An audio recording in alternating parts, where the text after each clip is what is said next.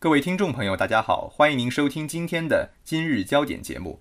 首先，请您收听内容提要：政法委书记孟建柱推进网上信访，让民众少跑腿。九秒九九，苏炳添百米跑进十秒，亚洲本土第一人。接下来，请您收听本次节目的详细内容。金华时报消息，据新华社电，让数据多跑路，群众少跑腿，最大限度方便人民群众。中共中央政治局委员、中央政法委书记孟建柱近日在国家信访局调研时，对大力推进网上信访提出要求。信访工作是党和政府密切联系群众、了解社情民意的重要渠道。推进网上信访，让群众少跑腿，既是大数据时代公民诉求剧增的需要，也是拓宽民意表达渠道的创新举措。公众访问国家信访局的国家信访信息系统，填写姓名和证件号码，注册和登录，就可以进行投诉、提出建议，随时查询处理过程和结果，并作出满意度评价。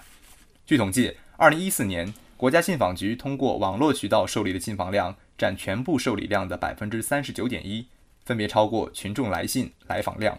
网上信访逐渐成为信访工作的主渠道。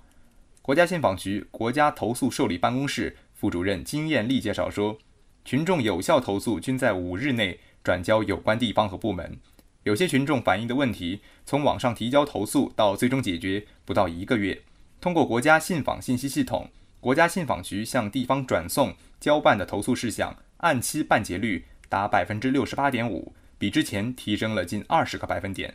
本台记者王琳琳报道。新浪网消息。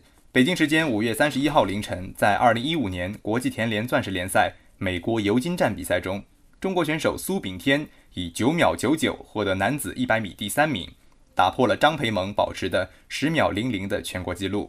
在正常风速下，苏炳添成为真正意义上第一位进入九秒关口的亚洲本土选手。本场比赛开跑时，风速为顺风一米五每秒，在最大顺风两米每秒的正常范围内。身穿中国队传统红色战衣的苏炳添在靠草坪的最内道。大会介绍到他时，看上去信心满满的苏炳添指了指胸中战袍上 “China” 字样。比赛枪响后，苏炳添出发正常，但没有形成传统意义上所谓前三十米苏炳添天下第一的优势。领导的他国选手同样表现出色。在进入三十米抬头加速阶段前，苏炳添并没有突出优势，大概排在第四或第五的位置。